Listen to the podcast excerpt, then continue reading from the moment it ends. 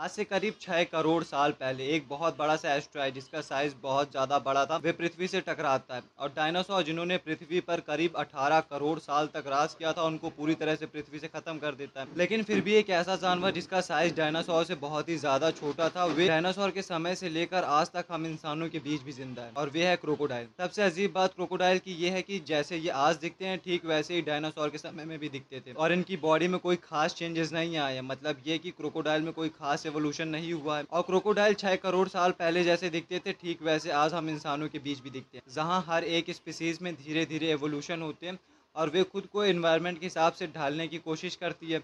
वहीं क्रोकोडाइल में कोई भी खास बदलाव नहीं हुए और किसी भी तरह का खास एवोल्यूशन देखने को नहीं मिलता है।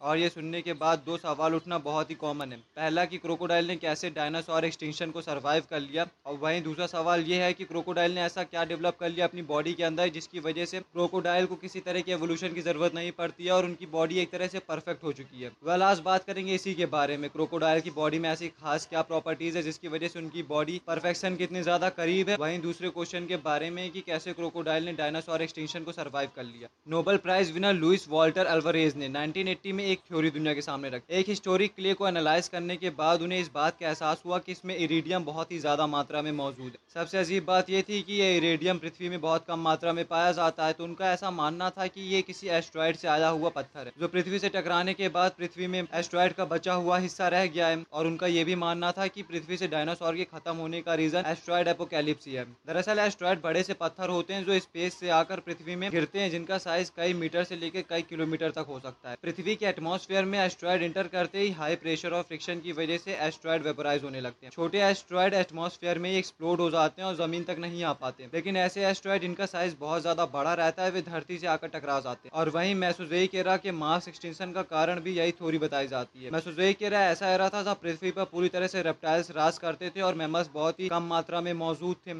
एस्ट्रॉयड थ्योरी को सही इसलिए बताया जाता है क्योंकि एस्ट्रॉयड के टकराने से बना गड्ढा आज भी मैक्सिको के सी कोस्ट में मौजूद है, जिसको साइंटिस्ट ने एनालाइज करने के बाद ये पता किया कि ये गड्ढा उसी एज का है, जिस समय पृथ्वी पर डायनासोर मौजूद थे। माना जाता है कि वे एस्ट्रॉयड 10 से 15 किलोमीटर चौड़ाई का था। एस्ट्रॉयड की वेलोसिटी की वजह से उसने करीब 150 किलोमीटर गड्ढा कर दिया था। हमारे पृथ्वी में मौजूद 75 परसेंट से ज़्यादा एनिमल्स अचानक से गायब हो गए थे। जैसे ही एस्ट्रॉयड पृथ्वी से टकराता है, टकराते ही वे वेपराइज हो जाता है, जिसकी वजह से पृथ्वी में एक बहुत बड़ा सा गड्ढा हो जाता है और आस के एरिया में पूरी तरह से तबाही मच जाती है। उसके साथ ही एक बहुत बड़ा ब्लास्ट होता है और एक बड़ी सी हीट वेव उठती है, जिसकी वजह से बहुत सारा मटेरियल हवा में उठ जाता है। धीरे धीरे ये मटेरियल पूरी दुनिया पर फैल जाता है और इसकी वजह से सूरज से आने वाली रोशनी बहुत कम हो जाती है। सूरज की रोशनी में कमी होने की वजह से अब पेड़ों को खाना बनाने में बहुत ज़्यादा दिक्कत आने लगी। पेड़ धीरे धीरे सूखने लगते हैं और वे जानवर जो पेड़ों को खाकर ज़िंदा रहते थे, वे अब मरने की कगार पर आ जाते हैं। शाकाहारी जानवर जैसे ही मरने लगते हैं, उनका असर मांसाहारी जानवरों पर भी दिखने लगता है। शाकाहारी जानवरों के खत्म होते मांसाहारी जानवर भी धीरे धीरे खत्म होने लगते हैं और कार्निवरस जानवर भी एक समय आने पर पूरी तरह से पृथ्वी से विलुप्त हो जाते हैं। ये बता पाना की ये खतरनाक पीरियड कब तक चला था, ये बहुत ही मुश्किल है और इसका ठीक कोई सटीक जवाब नहीं होगा। लेकिन ऐसा नहीं था कि पृथ्वी से डायनासोर के खत्म होने के पीछे यही एक रीजन था। दरअसल पृथ्वी में उस समय बहुत ज़्यादा चेंजेस चल रहे थे। जहाँ आज हम सेंट्रल इंडिया में किसी भी तरह के वल्कैनो को नहीं देखते, वहीं डायनासोर के समय में सेंट्रल इंडिया में बहुत ज़्यादा वल्कैनोज मौजूद थे। पृथ्वी में आए दिन कोई ना कोई वल्कैनो फटता रहता था, जिसकी वजह से बहुत ही ज़्यादा मात्रा में सल्फ़र डाइऑक्साइड और नाइट्रोजन ऑक्साइड हवा में रिलीज़ होती रहती थी, जिसकी वजह से हवा धीरे धीरे कंटामिनेटेड होती जा रही थी और हवा का स्तर लगातार गिरता जा रहा था। साइंटिस्ट का ऐसा मानना है कि ये एस्ट्रॉयड अगर कुछ मिनट बाद पृथ्वी से टकराया होता तो हो सकता है कि कुछ डायनासोर आज हम इंसानों के बीच ज़िंदा रहते। धरती का एटमोसफियर बहुत ज़्यादा तेज़ी से उस समय बदल रहा था। इसकी वजह से होता यह है कि जब एस्ट्रॉयड पृथ्वी से टकराता धरती के एनवायरमेंट के चेंज को ये बहुत तेज़ी से बूस्ट कर देता है। लेकिन उड़ने वाले डायनासोर आसानी से एस्ट्रॉयड एपोकैलिप्स को बर्दाश्त कर ले जाते क्योंकि वे आसानी से उड़कर किसी बेहतर जगह पर जा सकते थे और उनके पंख उन्हें ठंडी से बचाने में मदद करते थे, जिसकी वजह से कई सारे उड़ने वाले डायनासोर एस्ट्रॉयड एपोकैलिप्स को बर्दाश्त कर ले जाते हैं। और आज हम जिन चिड़िया को आसपास अपने देखते हैं, उनके पूर्वज वही उड़ने वाले डायनासोर को माना जाता है। लेकिन अब एक बड़ा सवाल ये उठता है कि क्रोकोडाइल्स जो कि ना ही उड़ सकते थे, ना ही जिनका बॉडी साइज़ बहुत ज़्यादा बड़ा था, वे कैसे डायनासोर एक्सटेंशन को झेल ले जाते दरअसल क्रोकोडाइल की बॉडी बहुत ही कम अमाउंट में एनर्जी यूज़ करती है। और वे एक ही जगह पर कई घंटों तक खड़े रहकर बिता सकते हैं, जिस वजह से उनकी बॉडी बहुत धीरे धीरे सांस लेती है और उनकी हार्ट बीट बहुत ज़्यादा स्लो हो जाती है। और वे पानी के अंदर भी कई घंटे तक बिना कुछ करे सर्वाइव कर सकते हैं। सांस रोक कर भी वे कई घंटों तक पानी के अंदर रह सकते हैं, जिसकी वजह से अगर बाहर किसी भी तरह से कोई खतरा उन्हें दिखता है तो वे पानी के अंदर कई घंटों तक अपने आप को छिपा सकते हैं। इसके अलावा एक खास प्रॉपर्टी और होती है क्रोकोडाइल के अंदर। क्रोकोडाइल कई महीनों तक और कई बार तो एक साल से ज़्यादा भी बिना खाने के सर्वाइव कर लेते हैं। और ये बहुत ही इंपॉर्टेंट एबिलिटी डेवलप कर ली थी क्रोकोडाइल ने, जिसकी वजह से होता यह है कि जब पृथ्वी से खाने की कमी पड़ने लगी थी, तब वे कई महीनों तक बिना खाने के ज़िंदा रह लेते थे और कई बार तो वे मरे हुए जानवर को खाकर भी ज़िंदा रह रहे थे। और इस इंपॉर्टेंट एबिलिटी की वजह से क्रोकोडाइल डायनासोर एक्सटेंशन को सर्वाइव कर ले जाते हैं।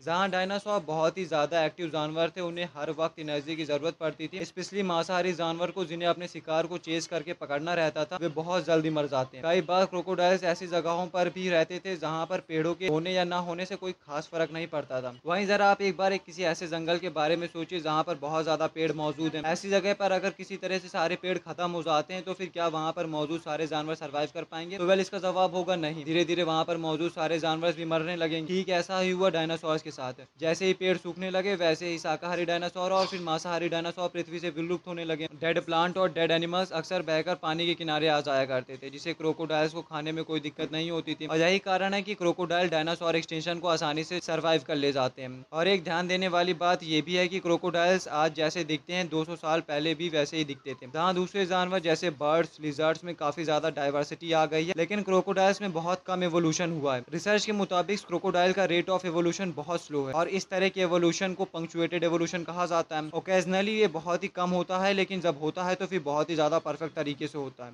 साइंटिस्ट का ऐसा मानना है कि क्रोकोडाइल्स ऐसे बॉडी को पाने में सक्सेसफुल हो गए थे जो बहुत ही ज़्यादा इफिशियंट थी। और इन्हें सर्वाइव करने के लिए बॉडी में खास चेंजेस करने की ज़रूरत नहीं थी। इसी वजह से हमें क्रोकोडाइल्स की बॉडी में किसी तरह का एवोल्यूशन देखने को नहीं मिलता है। क्रोकोडाइल्स मोस्टली वार्म कंडीशन में रहते हैं, जिसकी वजह से जब पृथ्वी का टेम्परेचर बहुत ज़्यादा तेज़ी से बढ़ने लगा तो उनके लिए कंडीशन बहुत ही ज़्यादा फेवरेबल हो गई। अब क्योंकि वे अपने बॉडी के टेम्परेचर को कंट्रोल नहीं कर सकते, जिसकी वजह से उन्हें इन्वायरमेंट की गर्मी को एब्जॉर्व करके ही अपने आप को ज़िंदा रखना पड़ता था। जहाँ डायनासोर की एज में क्लाइमेट बहुत ही ज़्यादा तेज़ी से वार्म हो रहा था, जिस वजह से उस वक्त कई तरह के वेराइटीज़ के डायनासोर्स पनपने लगे थे, जो आज हमें देखने को नहीं मिलते हैं, लेकिन एक समय पर बहुत ही ज़्यादा मात्रा में पृथ्वी पर मौजूद थे। ज़्यादातर साइंटिस्ट का ऐसा मानना है कि उस वक्त डायनासोर के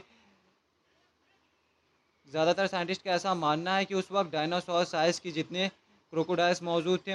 वहीं कुछ प्लांट ईटिंग डायना प्लांट वहीं कुछ प्लांट वहीं कुछ प्लांट ईटिंग क्रोकोडाइल्स और कुछ ऐसे क्रोकोडाइल्स जो कि बहुत तेज़ भागने में कैपेबल थे, ऐसे डायना ऐसे क्रोकोडाइल्स भी मौजूद थे। लेकिन आज इस तरह के क्रोकोडाइल्स हमें देखने को नहीं मिलते हैं और अब ये समझ में आ चुका है कि